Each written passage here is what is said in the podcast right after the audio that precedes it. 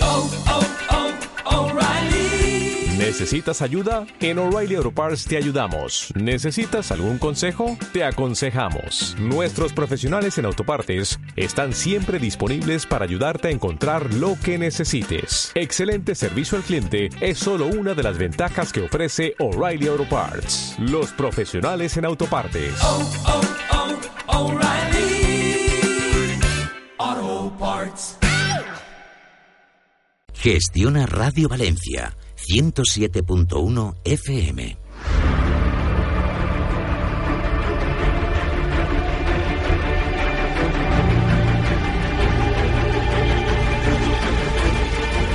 Fuego Amigo, un programa de Gestiona Radio que ofrece otro punto de vista de la política, la economía y la sociedad civil de la Comunidad Valenciana. Dirige y presenta Mario Beltrán.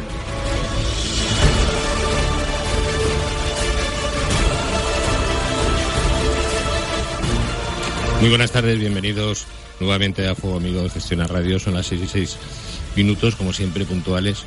Tenemos a la espera de que llegue Paco Grau, que está a punto de entrar en el estudio, que es periodista y profesor de oratoria.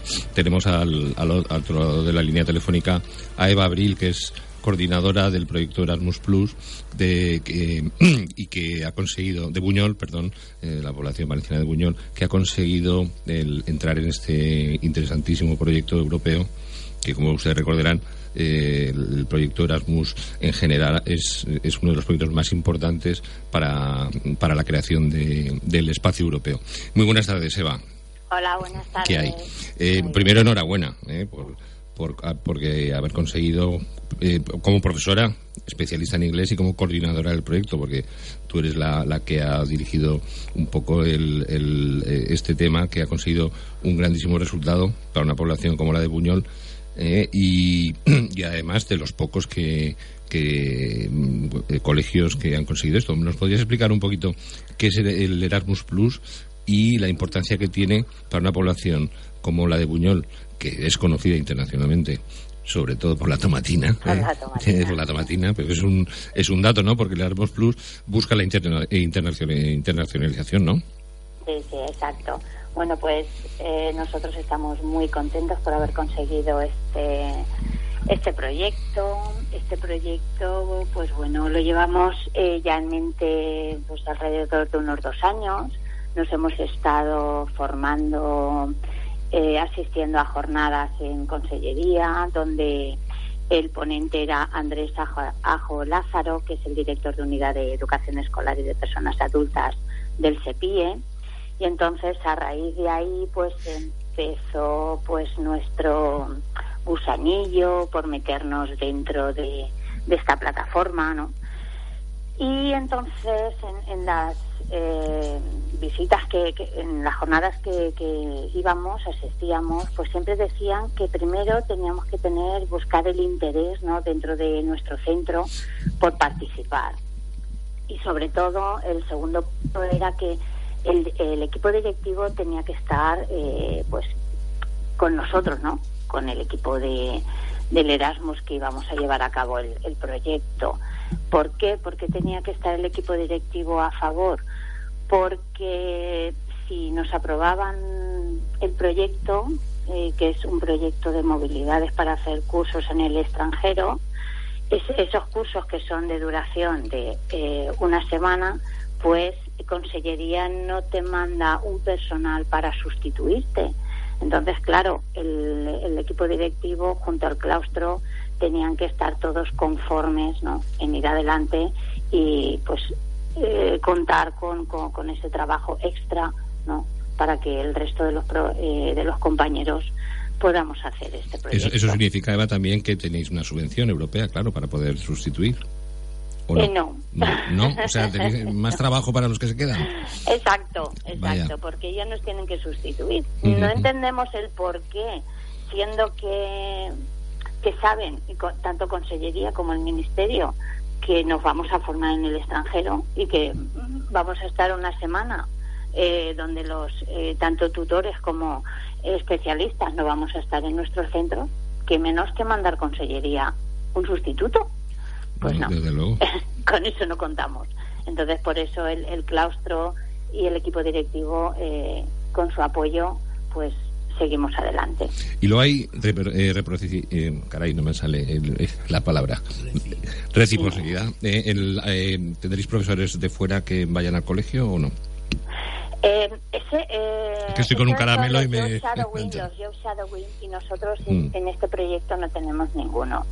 Sí que es cierto que cuando tú pides un job shadowing y te lo aceptan, hay unos profesores que visitan tu centro, las buenas prácticas, y eso es lo que llevamos nosotros en mente para el próximo proyecto. Porque el haber conseguido el proyecto de Erasmus Plus, el K1, es para 2 años, ¿no? 2 cursos. Sí, son de 2 años, entonces nos han dado 8 movilidades, que son 8 cursos en el extranjero, pero solo para formarnos. Entonces también otro objetivo que nosotros tenemos cuando hagamos estos cursos es buscar socios para poder hacer un job shadowing en el próximo proyecto. ¿Y ya sabéis a qué países vais a ir? O, pues sí, ¿lo podéis elegir? ¿Se pueden elegir? O, sí, nosotros hemos elegido los países eligiendo los cursos que vamos a hacer. Por ejemplo, la primera movilidad nos vamos a Croacia, la especialista de pedagogía terapéutica, que va a hacer un curso de necesidades educativas, y una de las profesoras de inglés que va a hacer un curso sobre juegos basados en el aprendizaje. Y luego la segunda movilidad son las profesoras de educación infantil, que se van a Irlanda a perfeccionar el inglés para luego dar... talleres en inglés a los pequeñitos. La tercera movilidad se van las profesoras de educación física a Finlandia. Una va a hacer un curso intensivo de inglés hablado y la otra profesora va a hacer un curso de juegos relacionados con la salud, y el título es Healthy Teachers, Healthy School. Profesores sanos, escuela sana. Y la última movilidad será a Malta, y se van las 2 profesoras de inglés. Una hará un curso de aprendizaje del inglés para los niños de infantil y primer ciclo de primaria, y la otra profesora es el uso creativo de la tecnología aplicada al aula. ¿Y como coordinadora tú no vas a ninguno? Sí. Ah. Sí, yo me voy la primera movilidad a Croacia y luego la última a Malta. Porque se plantean 6 objetivos, ¿no? Con este, o es planteado, sí. Uno, internacionalización; otro, conectar distintas culturas; otro, el uso con el uso de las TIC, que son las tecnologías de la comunicación, reforzar las competencias lingüísticas. Correcto. Desarrollar nuevas metodologías innovadoras, etcétera. ¿Cómo se...? ¿Eso ya viene dado o lo habéis estructurado vosotros? No, estos son, primero, cuando ya pensamos en hacer este proyecto, pues nada, nos juntamos, ¿no? Una serie de... Primero lo comentamos al claustro, ¿no? Y ahí empiezan a salir, pues, inquietudes y nada. Y en principio, pues, enseguida las de educación física... pues dijeron, bueno, pues nosotros sí que nos gustaría entrar en el proyecto porque nos gustaría dar la asignatura en inglés poco a poco, porque nosotros no somos un colegio bilingüe, pero sí que el profesorado está por la labor de poco a poco dar más áreas en inglés. La de educación física, infantil, perdón, también estaban por dar el inglés. Y dijeron, pues nada, pues como estamos entre el B1 y B2, pues vamos, nos formamos y damos los talleres, hacemos algunos talleres en inglés. La de educación de pedagogía terapéutica, pues ella dice, pues nada, vio que había un curso de necesidades educativas y dijo, bueno, pues voy a ver qué puedo sacar de este curso para aplicar a mis alumnos. Y las de inglés, pues nada, vimos que nosotros necesitábamos también, pues, esos cursos para implantarlos en nuestro área. Y ahí surgió. Eso está muy bien, porque todos creemos falsamente que los alumnos solo son los que tienen que aprender, ¿no? Pero muchas veces los profesores también tienen que aprender, ¿no? Y adecuarse a las circunstancias, ¿no? Y además vivimos en un entorno y en una Europa y bueno, y que necesitamos idiomas, y vosotros lo sabéis muy bien. como hemos comentado, la tomatina, ¿no? Que, claro, que esos días se hablará más inglés que casi que, pues sí, que es español, cierto, ¿no? Es cierto, es cierto. Y nada, pensando pues eso, que estamos en un mundo vivo y que mejor que los profesores, que nos tenemos que estar reciclando constantemente. Y esta era una vía para poder reciclarnos y a la vez pues eso, conectar con Europa, ¿vale? Para que también nuestros alumnos vean que el aprendizaje del idioma no es solo aprender 4 palabras, que tenga otro sentido para ellos. ¿Y cómo lo habéis conseguido? Porque había mucha demanda, ¿no? Pues sí, ha sido de los pocos en la provincia y en esta comunidad, pues, que lo habéis conseguido, aquí, ¿no? En la Comunidad Valenciana lo han conseguido 92 colegios. Y en toda España se presentaron, no me acuerdo ahora, sí, 782 solicitudes, se evaluaron 752... y fueron seleccionadas 437... y nosotros nos quedamos en 186... o sea que estamos muy muy contentos. Luego la evaluación era, en la nota de corte era el 70%, que sacaba máximo, o sea, del 70% eran las evaluadas, las que obtenían el mérito. Y ahí estamos, nosotros conseguimos, nos evaluaron con un 82%, o sea que estamos muy, muy contentos. Entonces este proyecto, que como hemos comentado, o como has comentado, es para 2 años, pero luego intentarías repetirlo, o se puede repetir, o cómo sí, sí, tú puedes repetir, incluso el año que viene puedes solicitar otro con el mismo, o otro, un K2. Nosotros llevamos en mente ahora pues pedir un K2, que es poder hacer un intercambio con los alumnos. Y nada, ahí estamos. Primero intentaremos conseguir algún socio para ver con qué colegios podemos hacer. Cuando hablas de socios, ¿hablas de colegios o de...? Exacto. Cuando hablo de socios, hablo de colegios que tengan más o menos tus mismas características, ¿vale? Y con los que poder hacer un intercambio. Ellos vienen, nosotros vamos allí, y a la vez ver la posibilidad de hacer un intercambio con alumnos. Y para conseguir esto, al margen del filtro del filtro del apoyo de la Consellería y de la Generalitat Valenciana, también está el Ministerio, claro, el Ministerio de Educación. Claro, detrás, ¿no? Claro. Todo esto lo llevan el Ministerio, el SEPIE, a través del Erasmus. Entonces, todo, tú haces el proyecto y lo mandas todo al SEPIE mediante una plataforma. Es todo vía virtual. Pues nada, Eva, muchísimas gracias por atendernos. A vosotros. Te repetimos la enhorabuena, que vaya todo fenomenal, y sabemos que tienes cosas que atender, y nada, pues que tengáis mucha suerte, que vaya muchas muy gracias. Bien el proyecto, y que consigáis muchos más, que Buñol se lo merece. Pues muchas gracias. Muy bien, a vosotros. Hasta luego, gracias. Mientras tanto, ha venido Paco Grau, que está aquí. Buenas tardes, Paco. Hola, ¿qué tal? Buenas tardes. Bien. Iba a decir si quería preguntarle, pero bueno. Que no... Acércate. No, el micrófono, acércate. Digo que buenas tardes. Ahora sí, perfectamente. Paco, como saben ustedes, Paco Grau es periodista y es profesor de oratoria. Y tengo un tema... Estamos toda la semana hablando de política, aunque eso también es política, pero vamos... Se mezcla con el tema de la comunicación, de la oratoria, etc. La ministra de Educación, de Igualdad, perdón, Carmen Calvo, ha propuesto modificar el género de la Constitución. Eso ha montado un nuevo... Ay, bueno, Dios mío. No hace más que montar numeritos, ¿no? Por ejemplo, por poner un ejemplo, donde la Constitución española pone ciudadanos, proponen poner ciudadanos y ciudadanas. Por Dios, ¿no? Por Dios. ¿Qué opinas sobre eso? Por Dios. Pues que me parece que es eso, es una vez más, es la obsesión ideológica, forzando todo lo que haga falta forzar, y forzando pues una cosa tan normal como ha sido de toda la vida en el idioma castellano, pues que los genéricos son masculinos y no hay ninguna pretensión, ni creo que nadie que diga los estudiantes o los hijos o etcétera, en fin. Ay, es que es un tema cansino, de verdad.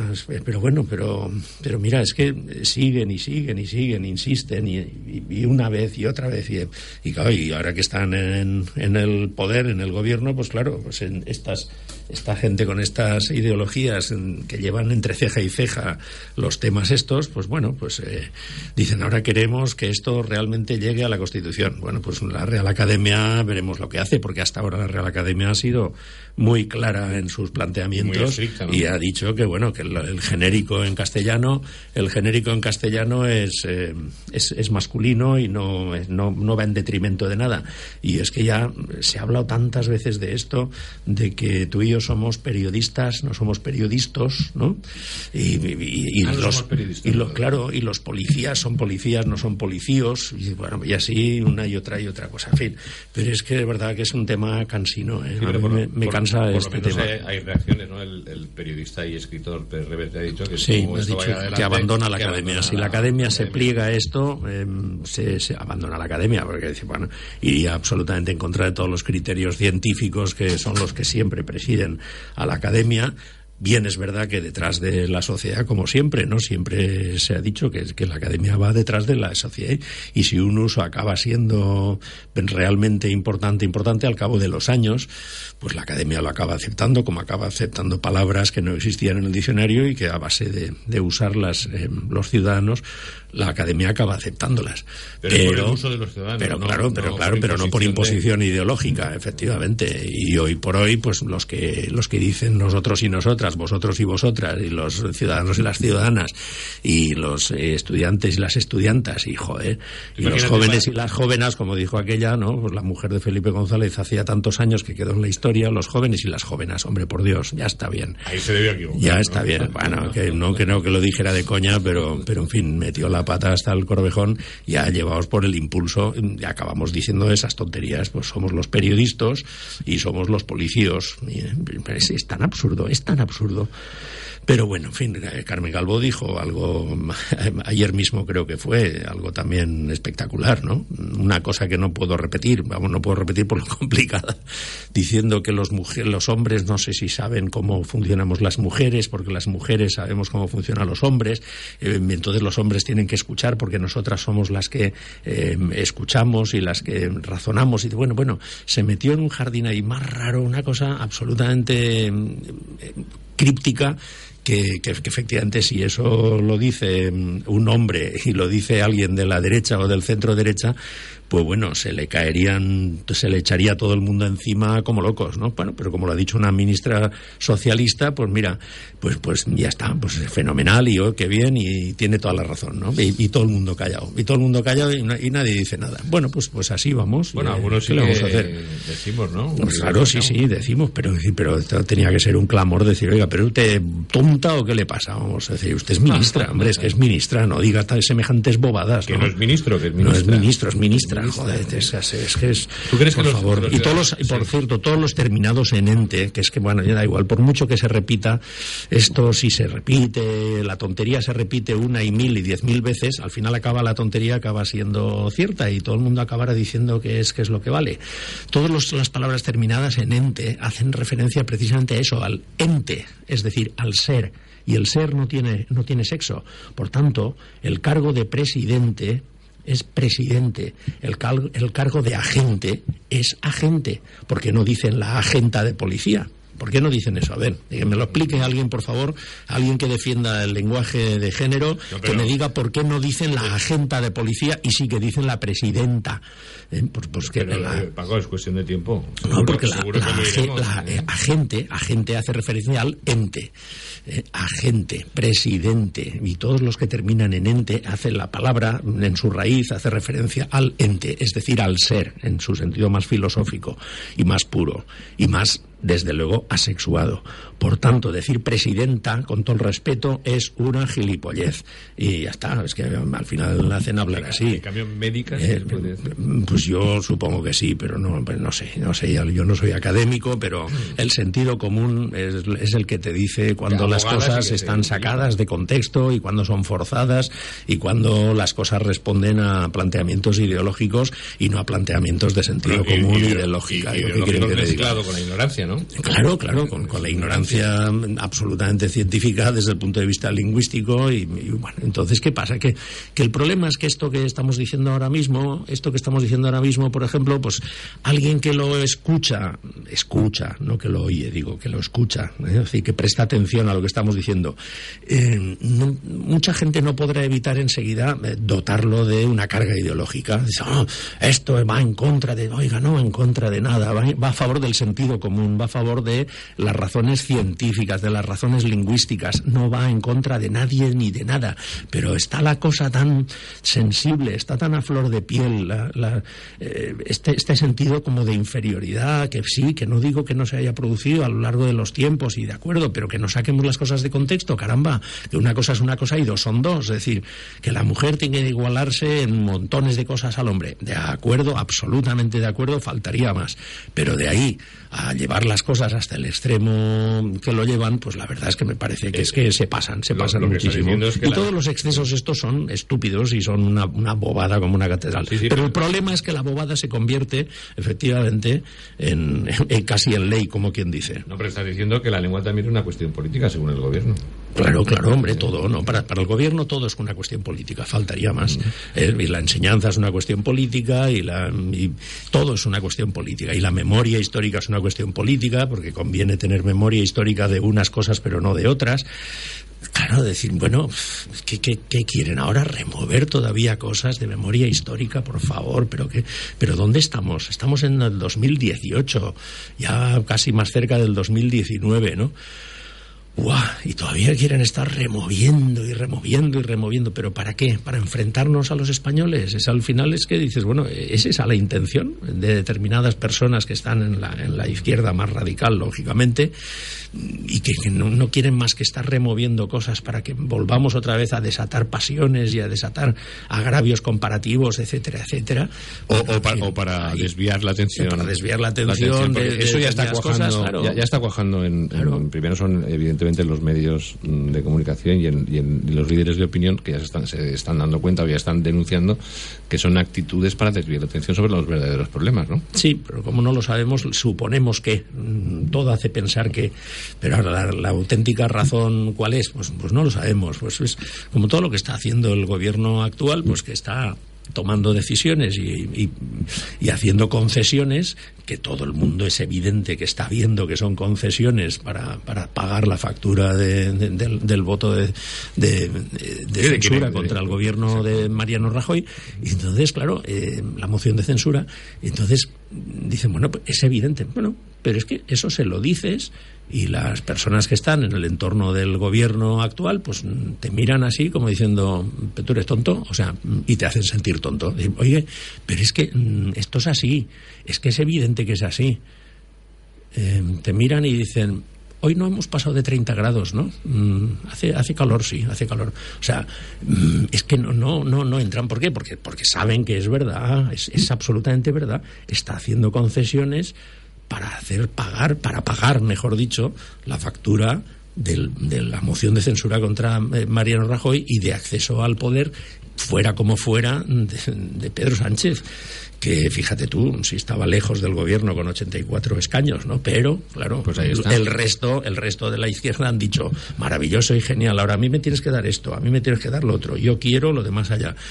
Y él lo está dando unos y otros. Pero no todos somos tontos, o no todos son tontos. Pero te voy a poner un ejemplo. El gobierno español ha pedido el incremento de déficit a la Unión Europea, que justamente son, creo, si no recuerdo mal, son 6.000 millones de euros, que es lo que le ha pedido el gobierno catalán de incremento. Pero lo dices si y no bueno, que les da igual, pero es decir, les da igual. Ellos llevan su línea, tiran para adelante y les da igual lo que diga el centro derecha, la madre de unos y las madres de los otros. Es decir, ellos tiran para adelante y oye, en eso...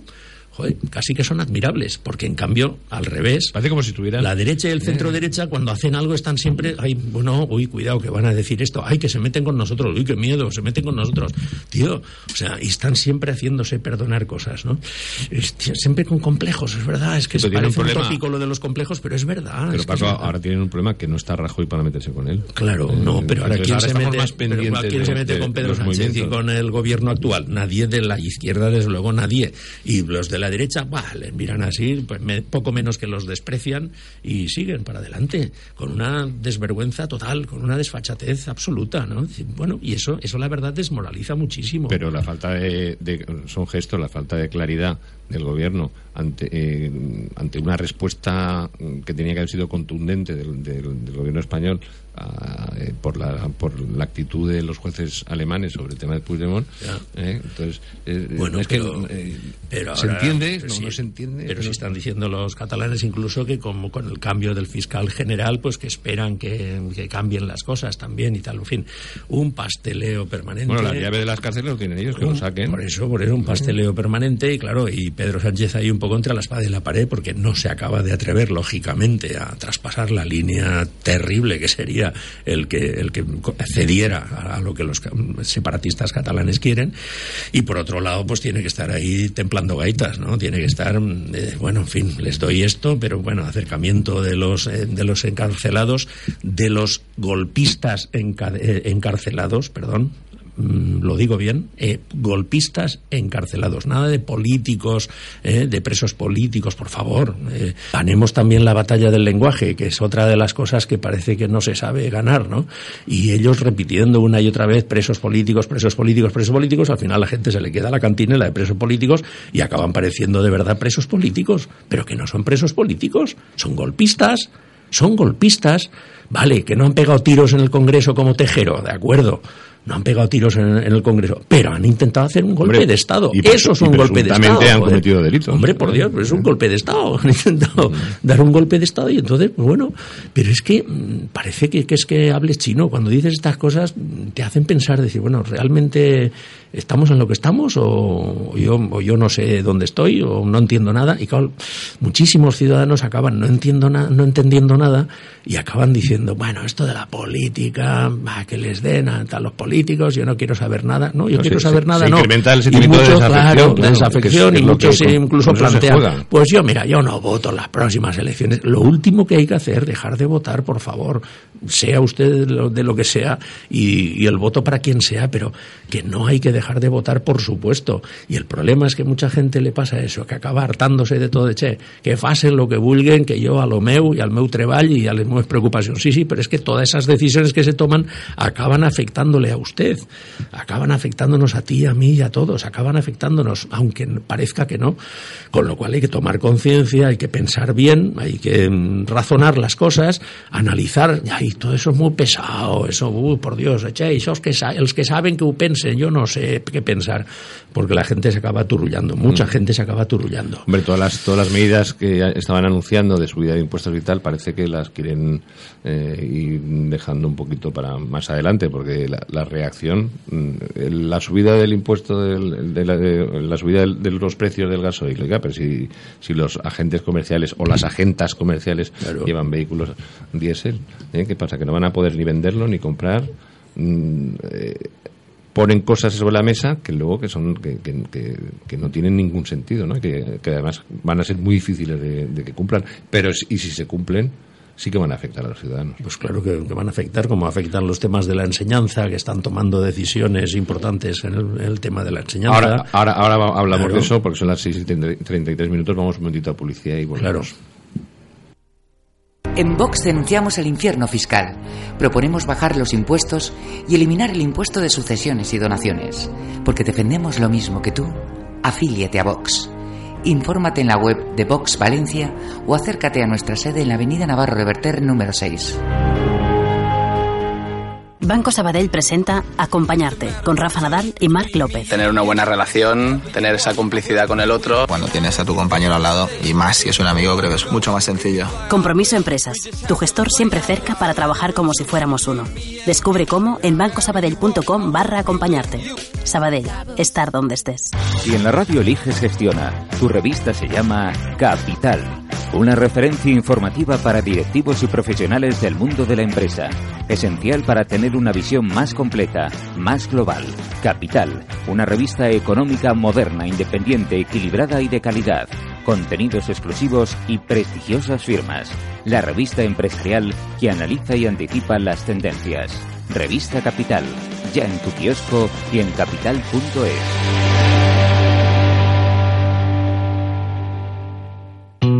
¿Quieres pisar sobre un suelo laminado de las mejores marcas? ¿Quieres una bonita tarima de exterior? Parquets Turia, últimos diseños al mejor precio. En Alacuas, Camí dels Mollons 34 y en Valencia, San José de Calasanz 8. Estás escuchando Fuego Amigo con Mario Beltrán.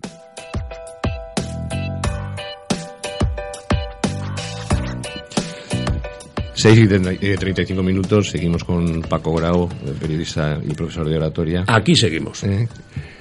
La enseñanza, ¿no? La enseñanza. Antes de hay la enseñanza. La enseñanza. Hay la enseñanza. Otra, ¿no? Otra, a cambiar otra vez la... Otra, sí. Y con la obsesión del tema de la asignatura de religión, que no es lo que las asociaciones de padres, incluso las católicas, dicen, sí, no es que sea el problema de la asignatura de religión, es que es la obsesión, ¿no? Sí, es obsesión permanente y la obsesión por la concertada y atacando a la concertada y siempre diciendo que la pública tiene que... Bueno, pero esto lo llevo yo oyendo 30 y tantos años. La concertada es en este país el 30% aproximadamente del conjunto de la educación. Y le provoca un ahorro al Estado de más de 3.000 millones anuales. Por supuesto. Hay gente que dice, oye, pues si le provoca la concertada 3.000 millones al año, que si es el 100% le sale gratis, ¿no? Esto es una exageración, pero no, para pero que sepamos dónde estamos. Es verdad, si no hubiera concertada, el Estado tendría que crear todas esas plazas escolares, edificios, plazas de profesores y profesoras, y etcétera, ¿no? Y entonces, bueno, pues tiene que tener un respeto, además... Es un respeto por la libertad. No, pero es que, aparte es que les han ido poniendo trabas tremendas. Claro que sí, ¿no? Pero les están poniendo siempre, les están poniendo las trabas, continuamente están poniendo trabas y cada vez que pueden ponen más trabas a la concertada. Venga, tal. ¿Por qué? Pues porque estamos en lo de siempre. Es la obsesión por la ideología propia que tiene que ser la que prevalezca por encima de todo, claro. Y lo público tiene que prevalecer sobre lo privado. Pero ¿por qué? ¿Pero por qué? Deje usted que las cosas funcionen en la esfera privada, cumpla de verdad el principio de subsidiariedad, que es lo que tiene que cumplir de verdad un Estado que considere que la sociedad puede funcionar y que la sociedad puede funcionar, y allá donde no llegue la iniciativa privada, allí sí, que vaya el Estado. Hombre, claro que sí. Para eso está. Hombre, para eso está. Por eso los pueblos pequeños donde no hay cerca, en pocos kilómetros a la redonda, no hay un colegio privado porque la iniciativa privada y no llega, bueno, pues ahí sí, por supuesto, que llegue el Estado y que no haya ningún núcleo urbano, por pequeño que sea, que no tenga en unos pocos kilómetros de alrededor un centro donde los niños y las niñas puedan educarse. Hombre, eso hasta ahí podíamos llegar, por supuesto. Pero de ahí a que en el resto, digamos, no, vamos a ponerle todas las trabas posibles a la concertada, porque la pública, ¿por qué? Porque la pública es la que controlamos directamente, porque la pública es en la que podemos dar nuestra ideología. Oiga, el colegio no está para dar ideología, por favor, que ese es otro principio que no entiendo cómo eso no lo comprende la gente de izquierdas. El colegio no está para dar ideología. No, señor. No, algunos sí lo entienden. Ustedes no son los dueños de los ciudadanos, ¿eh? Que algunos los ciudadanos. Los ciudadanos. Claro, no, yo que algunos lo entienden perfectamente. Algunos, sí, claro, lo entienden perfectamente, no. Algunos lo entienden. Pero la gente más ideologizada, desde luego, lo que quiere es que el Estado sea el que tenga el control sobre todo para imbuir de ideología a esas jóvenes generaciones y poder hacer ciudadanos a su medida. ¿Pero esto qué es? Oiga, pero la libertad, ¿para cuándo la dejamos? La libertad, ¿para cuándo la dejamos? Ah, ¿los niños no son de sus padres? ¿O es que resulta que vamos a ir a un Estado estalinista? Que algunos es lo que desearían, por supuesto. Un Estado estalinista donde la libertad no exista y donde el Estado pueda apropiarse de la vida de cada uno y hacer con la vida de cada uno lo que al Estado le dé la gana. No, señor. A eso nos negamos muchísimos, por supuesto, y gente de izquierdas, pero gente sensata, por supuesto, que también está en contra de eso. Pero la gente más radicalizada y la gente más ideologizada tiene aquello que se dice de los golfos que tienen esto en la cabeza, ¿no? Pues estos tienen una obsesión por lo estatal y estatalizar en la cabeza, ¿no? No tienen más que eso, decir, oiga, no, abra usted su cabeza, piense en libertad, deje que los ciudadanos tengan libertad, tutele usted para que las leyes se cumplan adecuadamente, ¿de acuerdo? Y haga unas leyes lo más amplias posible, donde todos podamos convivir. Se les llena la boca a los políticos diciendo estas cosas, pero luego a la hora de la verdad, algunos, cuando llegan al poder, no saben cumplir esto de verdad, ¿eh? Aquello de no, gobernaré para todos, que dicen todos cuando ganan las elecciones, me hace gracia, que todos dicen, gobernaré para todos, para todos los míos, para todos los míos. Hombre, por Dios. No hay iniciativas, ayer oí una, creo que no estoy equivocado, que creo que era la MT en Valencia, que era hacer una televisión, para informar a los usuarios de los autobuses, pero también para informar de otras cuestiones, claro, ¿no? Pues, ¿qué nos va a poner Grecia en los autobuses? Es tremendo. Que el que no vaya en bicicleta... Dios mío. ¿Es moderno o...? Bueno, pues esto es como pues como lo de Apunt y estas cosas, ¿no? Y todos los que tienen una televisión, sea pequeñita o grande, a su alcance y que pueden controlarla, pues claro, o una radio, lógicamente, pues van al servicio de su ideología. Mire usted, las radios privadas y las televisiones privadas, pues son amplias y ahí todo el mundo puede decir lo que le parezca, como este mismo programa, y lo tiene usted. Claro, aquí viene quien quiera, dice lo que le dé la gana y me parece estupendo y maravilloso la libertad de opinión, pero en determinados sitios no es así, cuidado, en determinados sitios y sobre todo sitios públicos no es tan así, y me consta que si dices cosas que no les gustan te censuran, y lo digo por propia experiencia, te censuran. Lo digo por propia experiencia y me consta. Entonces, como me consta y lo he vivido en un par de ocasiones... Te censuran la primera vez y luego te castigan. No, claro. En un par de ocasiones lo he vivido, pues entonces sé de lo que hablo. Es decir, no estoy hablando por hablar ni estoy diciendo ninguna tontería. No les gusta lo que dices, te censuran. Y luego en la universidad no hay libertad de cátedra. Ah, sí, claro. Y cada profesor enfoca la asignatura como le da la gana. Y hay determinadas facultades en la universidad que hay que darles de comer aparte, porque te cuentan los alumnos que los profesores son, pero vamos, de una radicalidad de izquierdas absoluta. Bueno, no, dicen, no, libertad de cátedra. Bueno, oiga, que enseñe la asignatura, no que enseñe sus enfoques personales de aquella asignatura. Bien, de acuerdo, vale, bueno, hasta eso podría aceptar. Ah, pero cuando entonces es otro... El que hace ese mismo uso de esa libertad de cátedra, resulta que entonces ese ya no, ese como no interesa, entonces lo arrinconan, lo dejan a un lado y si pueden lo obstaculizan lo más posible. Bueno, por favor, libertad, de verdad. Crean en la libertad. Yo lo que reclamo a todos es que creamos en la libertad, y la libertad es también la libertad de los demás, claro, no solamente la de uno mismo. Y esto son palabras que suenan, bueno, pues suenan aquí a cánticos celestiales. Y respetar las reglas de juego que nos hemos puesto todos, ¿no? Hombre, por supuesto.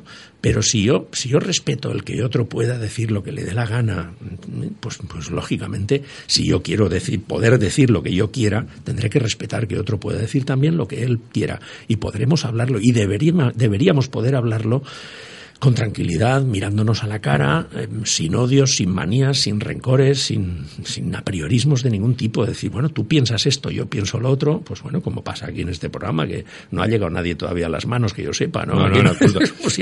Fuego amigo, que tiene que haber más tensión, y hay veces que se hacen amigos, ¿no? Digo, claro, yo hombre, increpo, digo, no, hombre. Pero eso es lo bonito, hombre.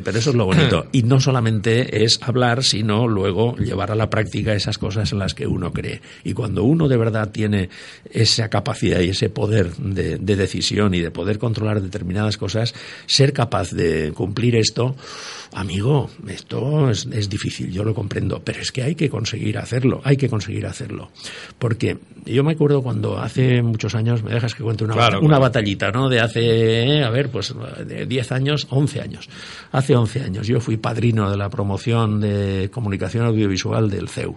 Y me acuerdo que en aquel discurso que les preparé, un discurso que me gustó mucho, lo preparé con mucho cariño, etcétera, ¿no? Te gustó mucho y lo habías hecho tú. Me gustó mucho. Eso es asertividad. Eso se llama, pues si quieres te explico lo que es la asertividad. Decir las cosas sin ofender y sin pedir perdón. Y uno acepta las cosas positivas de sí tampoco, sin falsas modestias. Decir, no, yo hice lo que puede. No. Fue un discurso muy bueno. Vamos, tan bueno que les encantó a los alumnos, les encantó a los profesores, les encantó a los padres, que me decían, muy bien, les has dicho cosas cosas muy bien dichas. Bueno, pues en aquel discurso no se me olvida que les decía, entre otras cosas, y ya han pasado 11 años, alguno a lo mejor ya está en algún sitio un poquito importante, ¿no?, que lógicamente ahora salís de la carrera y tal y vais a ocupar puestos de becarios o secundarios o de ayudantes de no sé qué, etcétera. Pero dentro de algunos años, pues digo que ya han pasado 11, y a ver, a lo mejor algunos dónde están, otros pobres estarán todavía en el paro, pero en fin, que eso también les avisaba, que era el año 2007. Bueno, sí, tremendo, un año tremendo para el inicio de la crisis, imagínate. Bueno, pues recuerdo que les decía algo así, ¿no? Es decir, cuando dentro de unos años tengáis en vuestras manos un programa de televisión, un programa de radio, una emisora de radio, una emisora de televisión, o seáis ayudantes de dirección o directores de cine o guionistas, o no vertáis aguas putrefactas a la sociedad, les decía. Procurad que a la sociedad se le viertan aguas limpias y cristalinas, es decir, ideas nobles, ¿no?, ideas elevadas, no mediocridades, no zafiedades, no basura, en definitiva, ¿no? Un poco hablando de eso, ¿no? Que eso no quiere decir que no se critique. No, eso es otro tema, ¿no? Pero que no haya basura, hombre, que no fomentéis la basura en vuestro futuro profesional, etcétera. Bueno, les decía estas cosas que me parecieron, sinceramente, las dije con mucho sentimiento, me acuerdo que hasta me emocioné y todo, por eso lo recuerdo. Me llegué a emocionar en pleno discurso, pero lo vengo a decir por estas ideas, ¿no? Es decir, joder, cuando la gente, sí, de estudiantes, wow, muy bonito, toda la teoría, pero luego cuando uno llega al puesto de responsabilidad, ser capaz de seguir manteniendo esos ideales, seguir siendo capaz de decir, voy a llevar a la práctica en lo que yo he creído toda la vida, voy a procurar ser consecuente, voy a entonces a no meter la mano ni en 10 euros, lo mismo que es no meto la mano ni en 10 euros, ni mucho menos en más, lógicamente. Lo mismo es en las cuestiones materiales de la corrupción. Es lo mismo en las cuestiones también de los grandes principios, ¿no? Es decir, no, yo llego aquí, pero yo, como el que dice yo vengo aquí a la política a forrarme, como alguno que recordamos dijo en su momento, pues sí, otros pueden decir yo vengo a la política a llevar adelante mi ideología, a llevar adelante el cambio en la sociedad que yo pretendo y que le den a los demás. No, oiga, está bien que usted pretenda unas determinadas ideas siempre que esas ideas, como tú decías antes, estén de acuerdo con las leyes y con el marco constitucional, etcétera, porque es que son las leyes con las que nos regimos y si no, pues lo tenemos claro, ¿no? No solamente es eso, que solo faltaría, sino que uno sea capaz de poder hacer la actividad política respetando a los demás, pero respetándoles de verdad, no de boquilla, ¿no? Y respetando a los demás, en este caso, que es de donde venimos en esta conversación o en esta especie de speech que estoy soltando yo, que me estoy enrollando mucho, pero que es el tema de la enseñanza. Pero ¿no? Para eso eres profesor de oratoria, ¿no? Claro, ya sí, pero yo profesor de oratoria no es profesor del enrolle, sino de decir las cosas con pero sentido. Pero tú sabes que la realidad es muy claro, complicada y no, pero y luego cada uno somos cada uno cosas, ¿sí? y cada uno es fill de un par y de una mare. Las presiones que tiene las presiones, un jefe de informativos. Claro. Yo necesito el sueldo y como necesito el sueldo me presionan y yo pues mira, miro para otro lado y hago lo que me dicen porque es que yo necesito el sueldo y tal. Claro, ese es el momento duro en el que uno dice, a ver, ¿soy consecuente o no soy consecuente? Mira, pues espero que te estén escuchando los militantes del PP y los compromisarios, claro. Porque el día 21 se van a celebrar. Ahí lo tenemos, no queda nada, sus elecciones, no queda nada, y me consta que las presiones son... El fin de semana de la semana que viene, claro. Que si no me votas, no irás en las listas, Por supuesto, y entonces eso es lamentable, eso es pero pues no, por eso digo que es en todos los partidos, no estoy hablando solamente, estaba refiriéndome a los de izquierdas porque son los que están en el gobierno actualmente y porque me da la sensación de que tienen mucho más arraigado esos principios ideológicos y los sirven a rajatabla y a macha martillo, ¿no? Mientras que la gente del centro derecha, pues es más acomodaticia, me da a mí la sensación. Y también más cainita, que también entre ellos se apuñalan lo que haga falta, porque al final es la lucha por el poder y es el ser humano. Si al final es el ser humano. Che, acabe, digan siempre lo matéis, nombre y apellidos. Es que acabo siempre, de todas estas cosas cuando hablo siempre acabo pensando lo mismo. Es cuestión de nombre y apellidos. Cada persona, y cada persona es eso, nombre y apellidos. No de siglas políticas. No es las siglas políticas, es la persona. Por eso hay gente extraordinaria en un lado, hay gente extraordinaria en otro. Hay gente sinvergüenza en un lado y hay gente sinvergüenza en el otro. Hay gente cobarde en un lado. Hay gente cobarde en un lado y hay gente cobarde en el otro. Hay gente noble en un lado y hay gente noble en el otro, etcétera, etcétera, etcétera, ¿no? Por tanto, insisto, es cuestión de nombre y apellidos. El individuo, no la masa, no las siglas.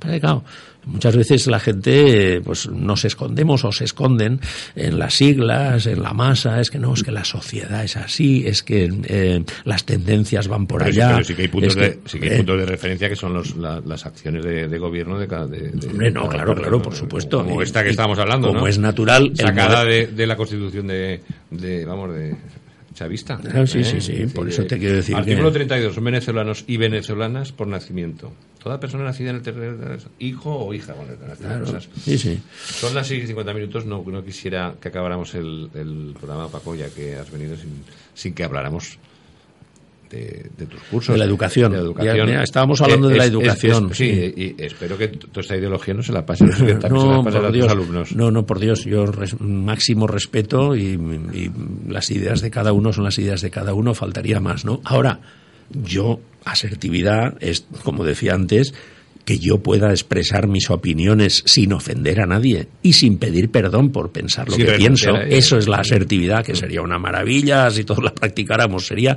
maravilloso. Yo puedo decir lo que digo sin ofenderte a ti ni a nadie, pero sin pedir perdón por decir, no, es que pienso así. Y sin renunciar a nada. Claro, por supuesto, ¿no? Es que yo decir, bueno... Eso se nota mucho en los debates de televisión, quién tiene asertividad, quién no la tiene. Claro, entonces... Y que quedan fenomenal. Hay gente, lo que decía de los complejos, hay gente que tiene complejo de decir que es de una determinada forma o que piensa de una determinada forma porque, ¿qué van a pensar? Van a decir, es que me pondrán de esto la etiqueta. Oye, mira, pues que les den. ¿Yo qué quieres que diga? A ver, si yo soy católico, pues digo que soy católico. ¿Y qué pasa? A ver, ¿ofendo a alguien por decir que soy católico? No. De boquilla muchos dirán que no, pero en el fondo dirán, uy, este católico, fíjate tú, pues entonces ya está etiqueta y pim pam pum, ¿no? Bueno, pues váyase usted donde, ya sabe dónde se tiene que ir si piensa así, porque no tiene nada que ver una cosa con la otra, ¿no? Bien, entonces en la educación es fundamental que se lleven a cabo algo que nadie se atreve a hablar, de esto, y es muy fuerte, muy fuerte, muy fuerte. Porque, claro, es muy fuerte, A ver, voy a afirmar una cosa que quizá es una butada. Una butada es una exageración que uno dice con intención de provocar, ¿eh? Un término francés que no me gusta usar ni anglicismos ni galicismos, pero bueno, en este caso la palabra butad, pues se usa mucho. Se reconoce. Sí, yo creo, no sé si la Academia la habrá usado, la habrá admitido lo de butad, pero bueno, porque mucha gente no sabrá lo que es, por eso lo explico. Bueno, pues voy a decir una exageración con ánimo un poco de provocar, pero de verdad. Pero porque en el fondo lo pienso. Voy a decir un porcentaje, por supuesto, inventadísimo por mí, faltaría más, un 30, un 40, un 25. Pero yo me atrevería a decir que no menos de un 25, intuyo que no menos de un 25% de los profesionales de la educación, para no decir ni profesores, ni profesoras, maestros, ni maestras, de los profesionales y las profesionalas, perdón, que se me había olvidado. No, pero profesores y profesoras se puede decir. Ah, bien, ya estamos. Pero profesionales y profesionalas no. Y profesionalas no, pero parece otra estupidez como una catedral. Bueno, de todos los y las profesionales de la educación, atención, yo creo, insisto que es una estimación mía absolutamente subjetiva, pero no exenta de cierta realidad porque la palpo en el ambiente, en mis cursos. No menos de un 25%, me atrevo a decir, no deberían estar dando clases por falta de aptitud pedagógica.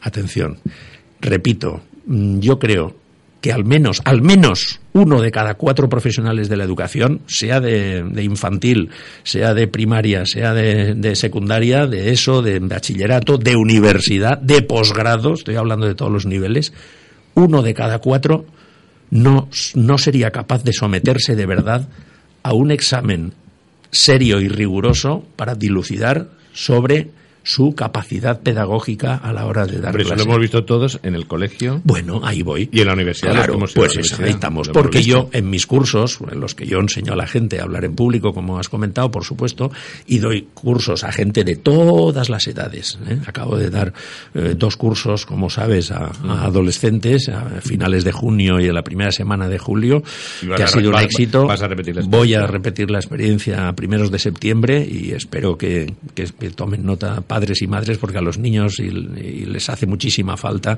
y a los adolescentes, por supuesto, que están formando su personalidad y se mueren de miedo al ponerse delante de los demás al tener que hablar. Bueno, pues yo les pregunto a estos adolescentes, pero le pregunto también a los profesionales que vienen a mi curso, a los estudiantes universitarios, a profesionales de 40, 50 y 60 años. ¿Recordáis a un profesor maravilloso, a una maestra estupenda, a una profesora genial que os elevó a las cumbres del saber, como digo yo, que os cautivó con sus enseñanzas y que a lo mejor hasta ayudó a definir vuestra vocación profesional? Y me dice la gente, claro, sí, sí, sí. Pero ¿recordáis profesores y profesoras horrorosos, nefandos, que se limitaban a leer el libro o que se limitan a leer el PowerPoint que ponen en la pantalla dando la espalda a sus alumnos y que sus clases son aburridísimas y que además cuesta escucharles porque son difíciles de entender y porque hablan rápido o porque no miran o porque no explican las cosas, sino que se limitan a dejar pasar la hora y dar como sea esa asignatura? Yo doy cursos a profesionales de la educación, doy a bastantes, a todos los niveles, y les digo esto y les canto las 40, bueno, con mucho cariño, pero les canto las 40 con responsabilidad. Claro, y les digo, si tú das así la clase, eres un fraude. Y si aquí ahora me está escuchando algún profesional de la educación y hace examen de conciencia y dice, no, yo es que disfruto de dar clase, es que me lo paso pipa, es que me encanta llegar el lunes a las 9 de la mañana a dar clase o a la hora que sea del día que sea, y estoy atento a los alumnos y vivo con ilusión el poder enseñarles todo lo que yo sé de aquello y sigo estudiando para profundizar en mis conocimientos y transmitírselos a estos jóvenes. Eso es un profesor extraordinario. Pero si eres un profesor de los que va a cubrir el expediente, porque ahí fuera hace mucho frío y yo aquí, oye, mira, en este me ha colocado aquí, año tras año, hombre, y yo aquí me coloco bien, tengo mis vacaciones, tengo mi sueldo, pero no le interesa nada dar clase. Se la suda, con perdón, los alumnos, su ilusión por el saber, están aburridos, están asqueados, están fastidiados, por no decir otra palabra. Esos no pueden estar dando clase, pues por favor. Paco, ¿son capaces ustedes de hacer esto? No. José Antonio Marina, cuando hizo el libro blanco de la educación hace unos años, por encargo del gobierno, ya lo planteó esto, lo planteó. Y recuerdo en una entrevista que lo comentaba, y como es algo que para mí es muy sensible, lo recuerdo perfectamente cuando se lo oí, que yo aplaudía con las orejas y decía, he propuesto que se hiciera esto, que todos los profesionales de la educación tuvieran que someterse periódicamente a unas revisiones de evaluación. Bueno, los sindicatos, claro, se le echaron encima. Y entonces yo les digo a los sindicalistas, si están escuchando a algún sindicalista, por favor, que lo piense. ¿A usted qué le importa más?